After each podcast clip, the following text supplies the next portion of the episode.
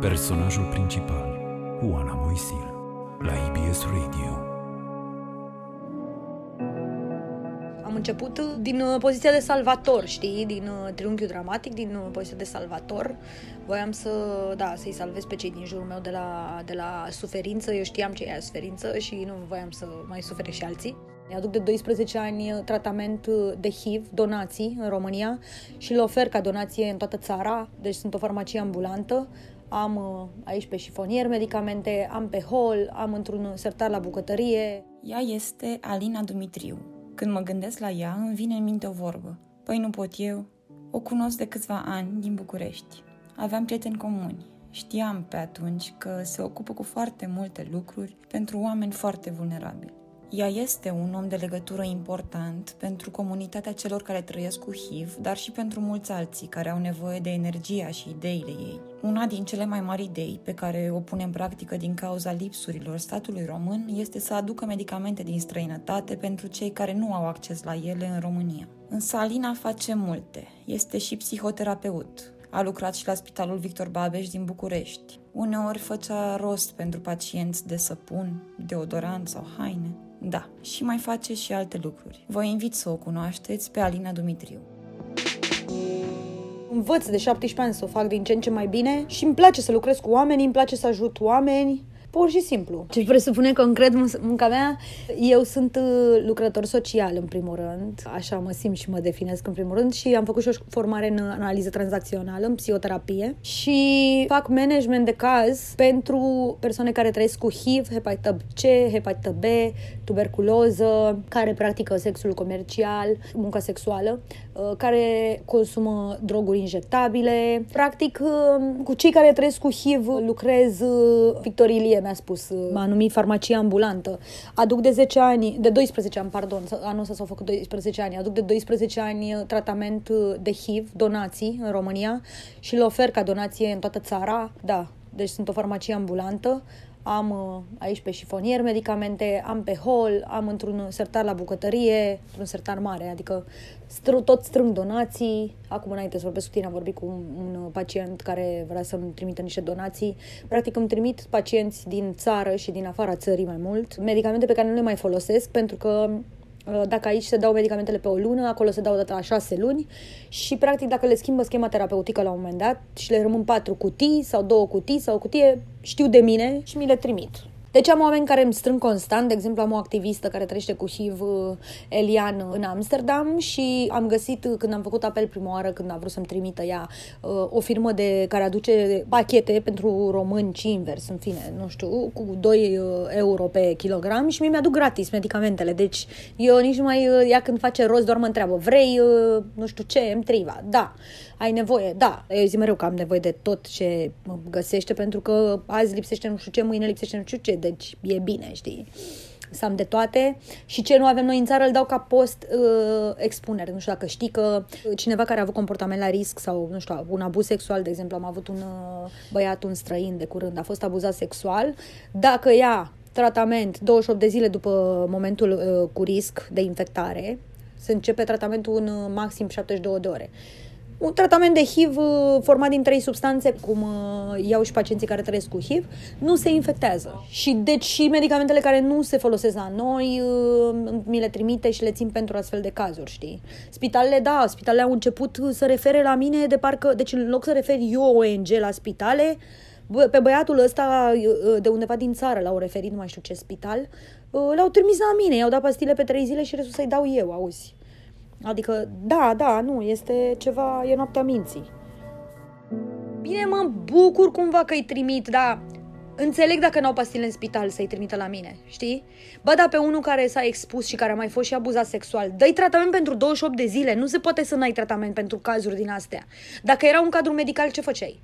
Pentru că, pentru că, practic, prin lege zic, ei zic că doar cadrelor medicale le dau, știi? Tratament post-expunere. Se cheamă PEP și e o formă de prevenire extraordinară și se folosește peste tot în lume, știi? El e bun pentru oricine. Un uh, polițist care a fost mușcat de o persoană care trăiește cu HIV, de exemplu, sau nu știu. Au mai fost cazuri. Am uh, uh, caz de uh, asistent medical infectat prin mușcătură de un om al străzii în spital și uh, el n-a știut de tratamentul ăsta, de existența lui, este Din 2006 se știe, nu știu de când, ca să înțelegi, adică 2006, nu nici măcar 2016. N-a știut și uh, au ascuns, n-au, uh, i-au zis să nu treacă la raport și să nu scrie și nu știu ce. Și atunci nu l-au trimis să ia tratament, adică nici șefa de tură, nici nimeni. Și s-a infectat cu HIV. În situația în care este foarte, este foarte ușor, știi, să, să previi. Dar cazurile astea, frate, ocupă-te de el, mai ocupă-te de el acolo în spital, știi, eventual cheamă și psihologul pe bune, adică da, deci vorbim în continuare de un sistem de sănătate, nu știu dacă ar trebui, dacă nepregătit este cuvântul sau altul este cuvântul pentru... În primul rând este subfinanțat, pentru că dacă ar fi bani destui, ar fi mult mai puține cazurile de farmacie goală când ar trebui să fie plină. Și iar tratamentul ăsta de HIV ei pot să-l ia doar din farmaciile spitalelor, nu pot să-l ia din altă parte, știi? Sunt și greșeli. Îți dau exemplu, la Brașov, anul trecut, cineva de la DSP, nu a știut să citească foaia de buget, Oana, și a decis să o lase într-un teanc de hârtii pe masă, pe birou. Și pe toți, toți pacienții din județ au, care, care trăiesc cu HIV au rămas fără tratament. Da, pur și simplu. Aș vrea să vorbim un pic despre cum ai început tu să, să fii lucrător social și știu că erai foarte mică, aveai 16 ani când ai început să lucrezi cu... Sunt curioasă de un pic de Alina de atunci, ce în primul rând, ce te-a adus în contextul ăsta și cum, ce amintiri ai de atunci, ce simțeai, ce vedeai, cum... Și tu erai o copilă printre copii până la urmă. Ce m-a făcut să încep să... De ce am început și de ce am simțit nevoia să ajut așa, este pentru faptul că bunica mea s-a sinucis când eu aveam patru ani jumate și uh, am fost un copil lăsat în urmă, iată, pentru că ea m-a crescut, nu mama. Uh, mama era încă studentă uh, și nu avea timp de mine. Și bunica atunci stătea cu mine și, și ea lucra, dar era foarte, mi era foarte aproape, mă răsfăța foarte mult. Era, cred că de la ea am învățat să iubesc oamenii și să am grijă de oameni, știi? Ea, așa era. Bănuim că era bolnavă pentru că nu i s-au făcut uh, autopsie pe partea asta, i s-a făcut, sau au vrut să vadă doar... Uh, a fost foarte traumatizant pentru familia mea, pentru toată familia, știi că, na, au venit procuratura, au vrut să vadă dacă n-a fost crimă, așa cum se întâmplă, este horror. Uh, iar mie mi-au zis că este doar plecată și că o se întoarcă, practic. Deci, și am tot așteptat-o și la un moment dat m-am prins că nu e așa și a fost foarte greu în copilărie, știi? Și practic, pentru că n-am putut să o salvez pe ea din, uh, de la faptul că n-am mai putut cu viața, știi, și a luat decizia asta și faptul că n-am putut să mă salvez nici pe mine din a rămâne singură fără ea, că na, unul e atașamentul de bază când ești, mai ales când ești atât de vulnerabil, când ești atât de mic, știi, la patru ani jumate. Și așa am început să îmi doresc și să previn uh, pe ceilalți din, de la suferință. Am tot avut grijă de copii mai săraci uh, din uh, proximitatea uh, blocului meu, de unde ne-am mutat după aia, că ne-am mutat de unde s-a întâmplat. Da, aveam grijă de copii din cartier, mai săraci, puneam de acasă bani sau le dădeam din hainele mele sau din jucăriile mele sau bani și le cumpăram chestii, știi, dulciuri, mâncare, da.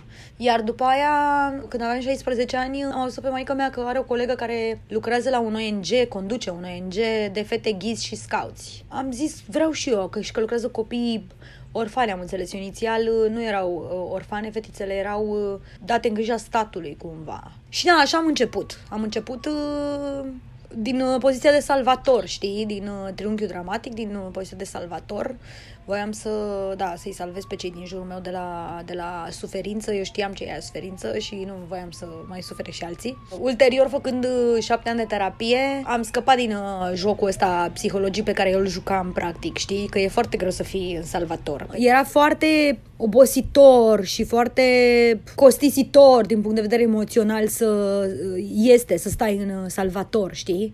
Să vrei să salvezi oamenii din jurul tău.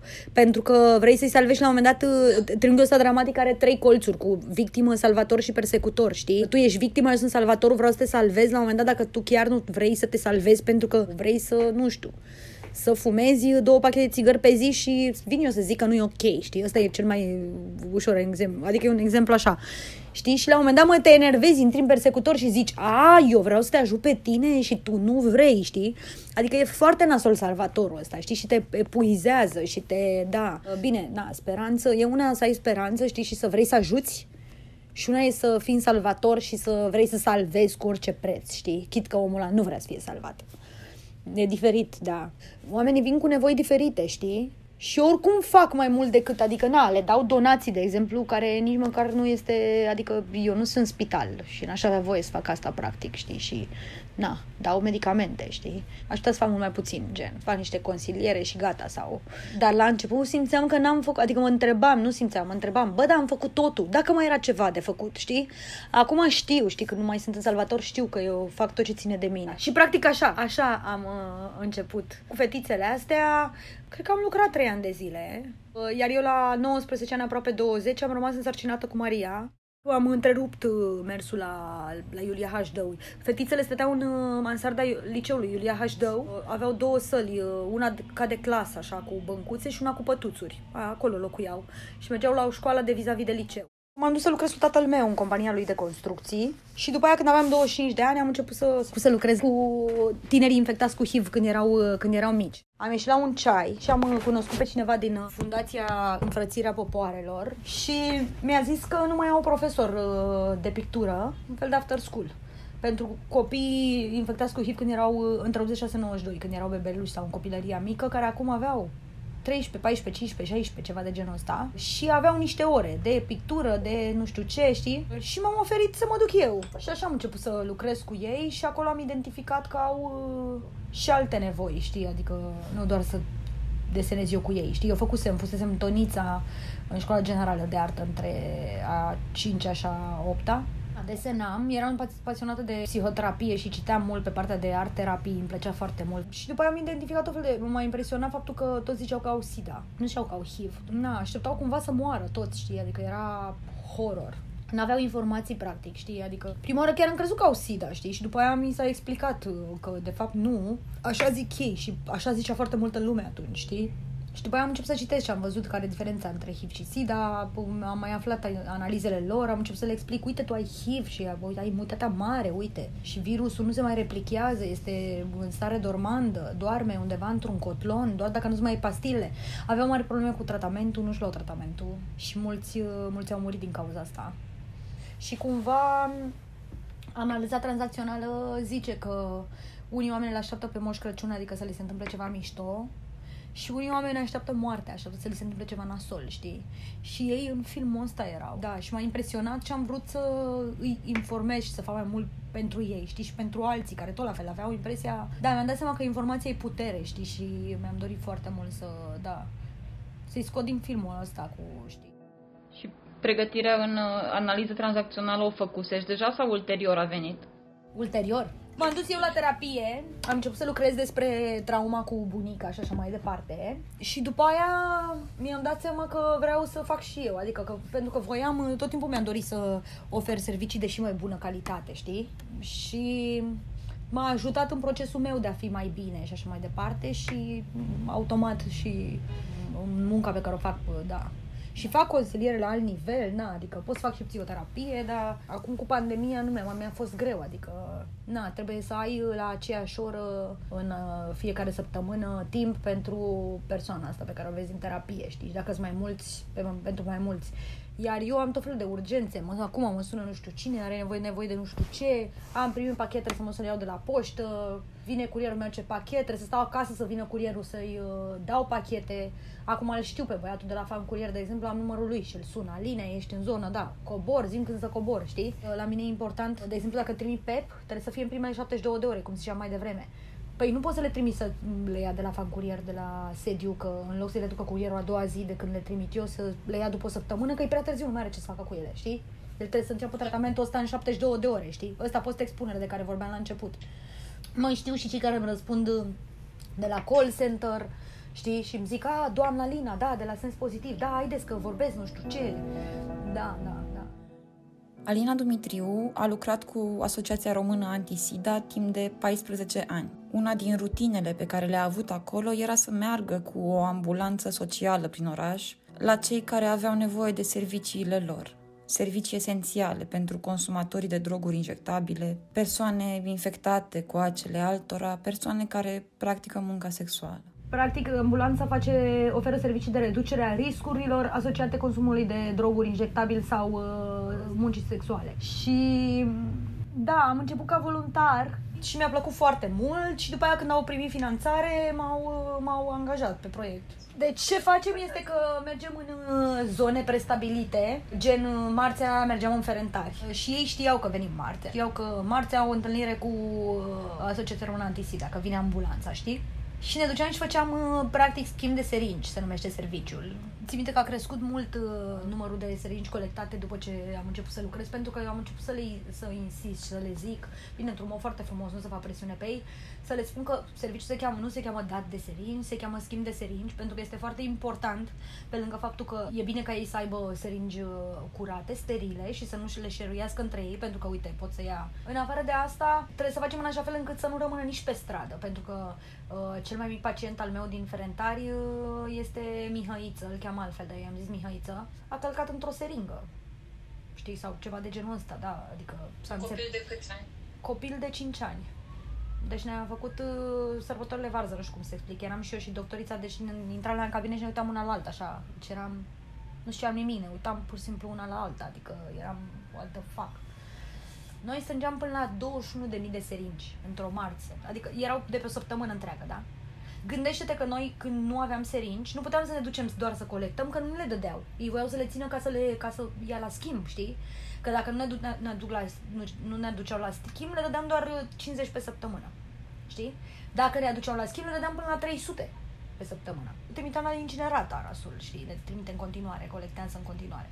Când nu aveam seringi, că nu aveam finanțare sau ceva, noi nu ne duceam în zonă. Tu îți dai seama că alea până la 21.000 de seringi rămâneau pe jos, pe jos, pe, uh, prin... uh, Nu aveau contract cu salubrizarea, știi că nu aveau contract în... uh, Nu știu dacă au acum sau se întâmplă ceva. Și, na, era horror. Dar da, mergeam în tot Bucureștiul, practic. Dacă aflam că sunt consumator, mergeam și făceam uh, mapping, așa se numește, și căutam, știi, căutat și prin drumul taberei și crângași am căutat. Când iei contactul prima oară cu o persoană care, care nu te știe, care nu vă știe, cât de, nu știu, e diferit, mă gândesc, cu fiecare om, cum le câștigați încrederea.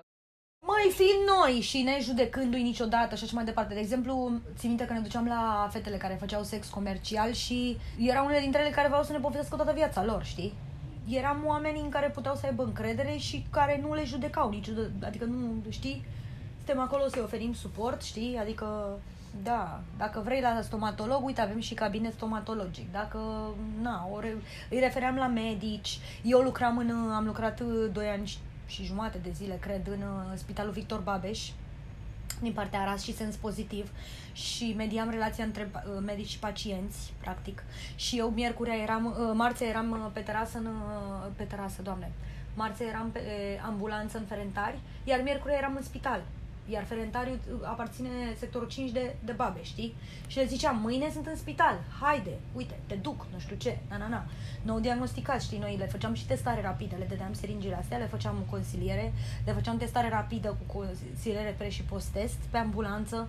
Dacă ieșea pozitiv pe ambulanță, venea la, putea să vină la spital să fie luat în evidență, știi, după aia, a doua zi sau când voia, știi. Na, era... Asta făceam. Le dădeam prezervative, știi? Da, le îngrijam rănile. În ultima perioadă uh, mergeam cu două ambulanțe, aveam și medic și într-una dintre ambulan- una dintre ambulanțe era transformată în cabinet medical și le trata, le trata medicul rănile pentru că nu vreau să meargă la spital după ce au fost uh, respinși știi, la secțiile de urgență de nu știu câte ori, că sunt uh, jegoși, că sunt uh, nu știu ce, așa astea sunt apelativele. Na, da. Rămâneți la personajul principal. Ascultăm Florence and the Machine, Dog Days Are Over și revenim să aflăm cum a afectat-o pe Alina Dumitriu munca pe stradă și cum s-a vindecat, cât de cât.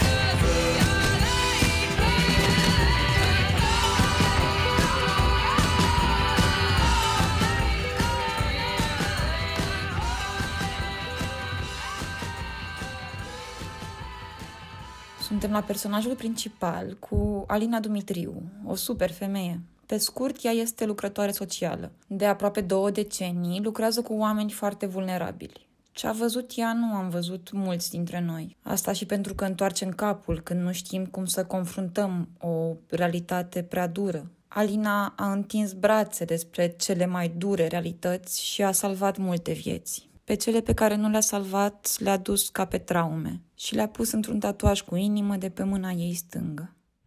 Am făcut PTSD, nu știu dacă știi că am făcut PTSD. CTSD. Stres traumatic secundar. În 2019 mi-am dat seama. Bine, am fost la psihiatru, am luat uh, antidepresive, trei luni de zile. Da, am lucrat în terapie. Ideea e că am crezut că e un simplu burnout. Și când m-am oprit, că nu știu dacă știi, dar ce se întâmplă la burnout. Nu mai poți, nu mai poți, dar abia când te oprești, te lovezi toate simptomele și te... Am stat aproape un an de zile pe bară, n-am lucrat, în pat, efectiv. Eram atât, atât de lipsă de vitalitate, care e de la depresie, practic, de la... Că nu puteam să mă ridic să mă duc până la baie, deci horror, a fost horror.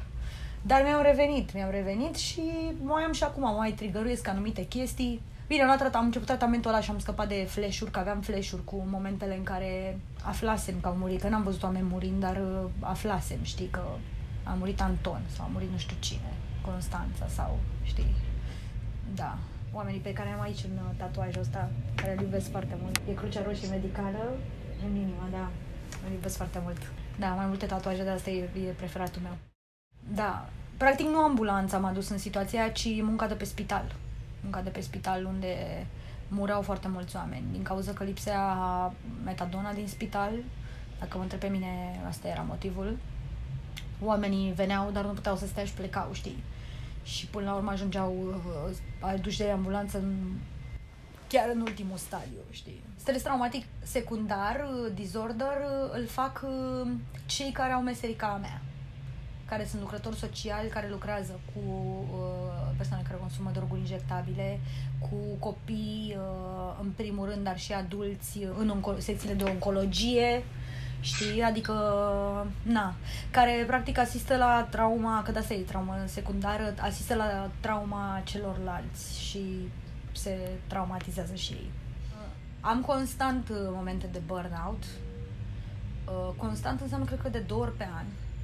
Noi în ONG avem un concediu mai mare, așa, uh, de Paște și mai mare de Crăciun.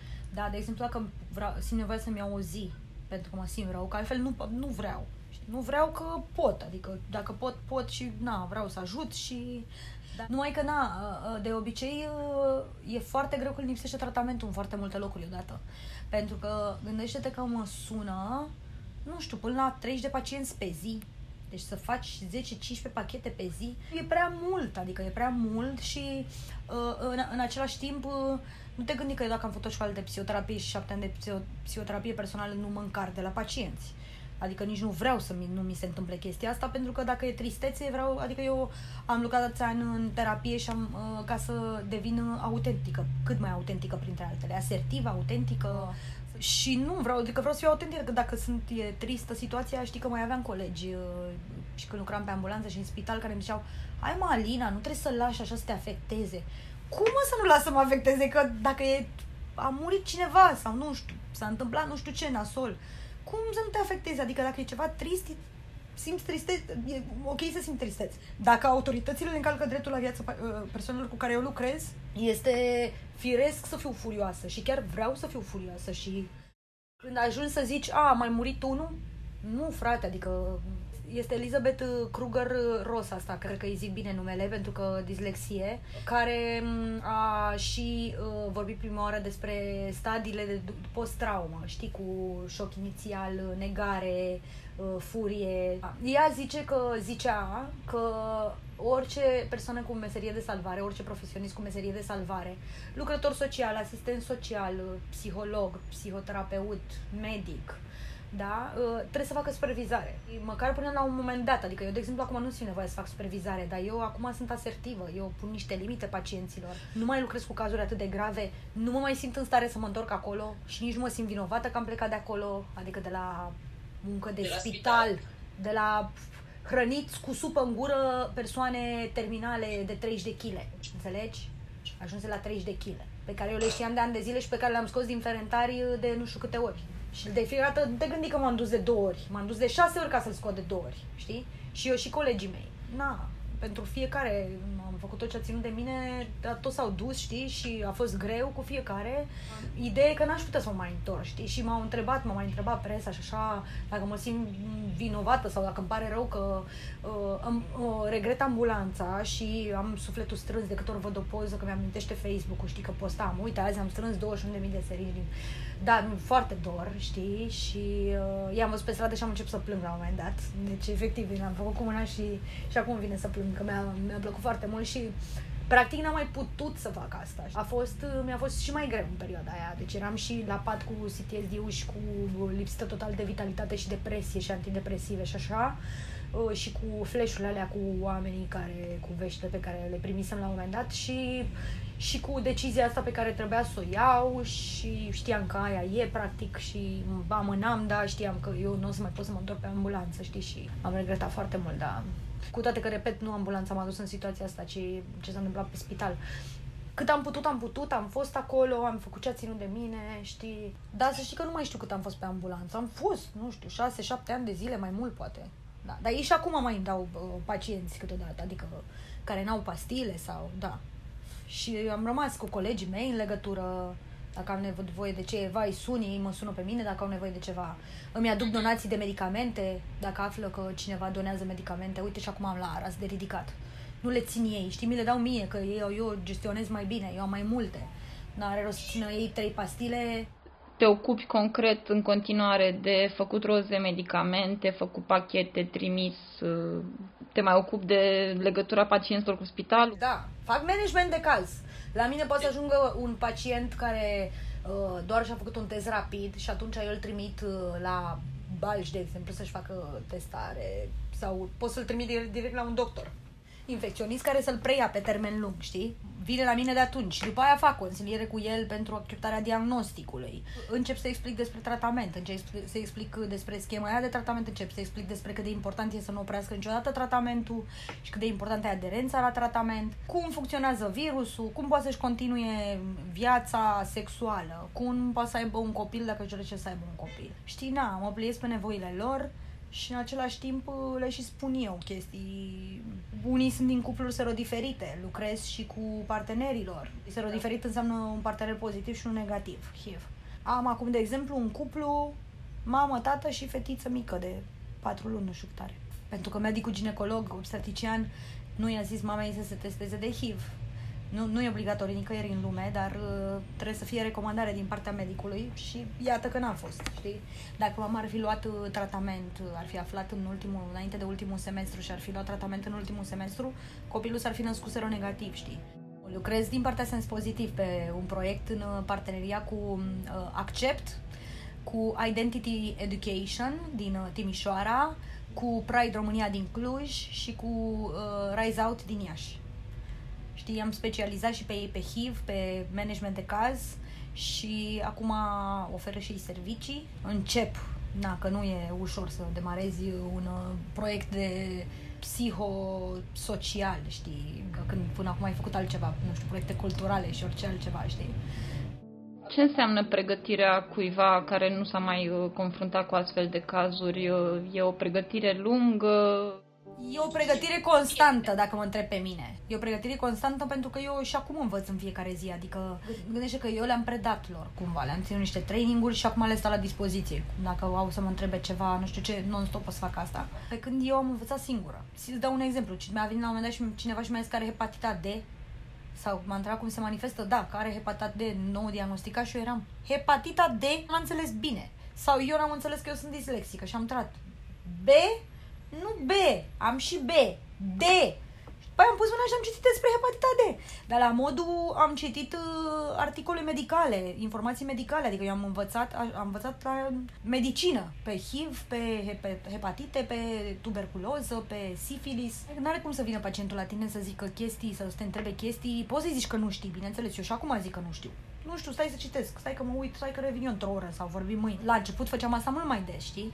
Și puneam mâna și, și învățam, știi? Sau, sau sunam la un doctor și întrebam, auziți, ce e asta? Nu știu ce, na, na, na. Învățam tot timpul. uh, și învăț încă, dar uh, na, ei uh, au avut cum să învețe de la mine care și n-am studiat pe studii de caz, le-am zis și teorie, efectiv, știi, adică ce grupe de medicament, care e scopul medicamentului, să ajungă cu virusul la nedetectabil să crească mult imunitatea. Dacă e nedetectabil uh, virusul, uh, înseamnă că e și netransmisibil, adică cale verticală, de la mamă la făt, adică este extraordinar. E wow, știi, că speranța de viață e 86 de ani la femeie, 81 la bărbat. Mai mult, cel puțin egal, dar în general mai mult decât la populația generală. Știi? Adică sunt niște chestii care m, reduc foarte mult și stigma, dacă le știi, afli și le știi. Că nu te mai raportezi la persoana aia ca, care trăiește cu HIV uh, ca la un muribund, ci nici la tine, dacă te gândești că ai putea să iei și tu sau la oricine a, a luat sau poate să ia ca la cineva care are viața limitată, știi? Că nu prea, adică până la urmă te duci și într-adevăr asta cu dusul pe la spital și stat la cozi o dată pe lună este foarte nasoală pentru absolut toată lumea cu încălcat de confidențialitate, cu strigat pe nume pe hol și mă aude toată lumea numele și sau nu știu de-astea. Uh, asta e nasol, dar până la urmă iau, se ia o pastilă pe zi, adică mulți dintre pacienți au ajuns să iau o pastilă pe zi și eu îi sfătuiesc pe toți să ducă să-și ceară pastila asta pe zi, să nu mai ia trei și niciun caz medicamente foarte vechi. Cum, uh, acum în lockdown uh, au fost mai multe stock-out-uri, uh, adică lip, a lipsit medicamentul din mai multe spitale, băi, și am aflat de, nu știu, că iau încă combivir. Combivir este, conține azetepri, un medicament pe HIV, înțelegi? Care dă probleme la coagularea sângelui, anemie, cum dai mizeria de tratament când sunt medicamente noi, știi? Adică cum poți să o mai dai? Și multe țări, adică Bulgaria, de exemplu, a scos caletra asta pe care caletra asta pe care o împingea străinul Cercel, profesorul, uh, să fie folosită și pe COVID, e scoasă, Bu- Bulgaria mi-a trimis o mie prin colega mea de la Aras, mi-a trimis toată caletra, mi-au trimis niște cutii, efectiv, pentru că ei nu le mai folosesc, știi? Și au aflat că noi dăm donații la sens pozitiv și mi-au trimis toată caletra. Nu știu, dă efecte adverse nasoale cu modificat corp, cu pus grăsime pe piept, abdomen și ceafă, ce se face ceafă de bizon, care nu mai trece sau se mănâncă musculatura. Deci cum când ai medicamente, știi? Adică Și când vine de vorba de priorități uh, absolute în ceea ce îi privește pe, pe oamenii infectați cu HIV în România, despre ce vorbim? În primul rând, bugetat, în primul rând, e asta cu tratamentul. Deci oamenii nu pot să stea fără tratament. Și nu poți să-i tratezi după ureche.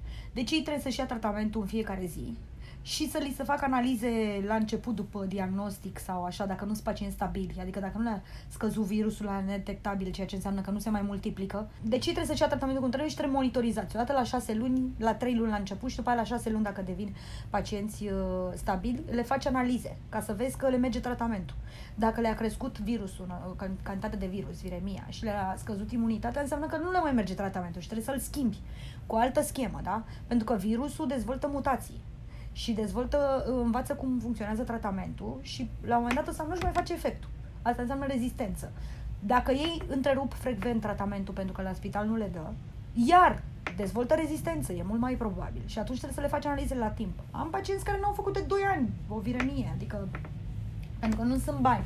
Deci, în primul rând, trebuie mai mulți bani. Pe mine asta m-ar încălzi, pentru că mă uit la calitatea vieții. Alții vorbesc, da, să se, apli, să se aprobe planul strategic, uh, HIV, că nu mai avem de aproape, de aproape 14 ani. Și aș, da, nu avem un plan strategic național HIV. Da, este zace într-un sertar, e făcut unul de ONG-uri uh, în 2017, pentru că 17 pentru că uh, guvernul, Ministerul Sănătății a zis că nu are expertiză să facă și nici bani să plătească expert și am zis facem noi, dar hai să-l trecem. Și L-am făcut pe 2017-2019, l-am mutat în 2018 de 2018-2020. Suntem în 2022, avem acum unul pe 2022-2024.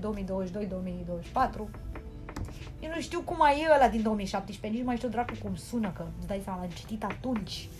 Nu știu, adică probabil ar trebui să-l da. Nu, deci ce să zic? Și toată lumea a zis că îl trece, adică uite așa. Gata. Aici se încheie episodul Păi nu pot eu.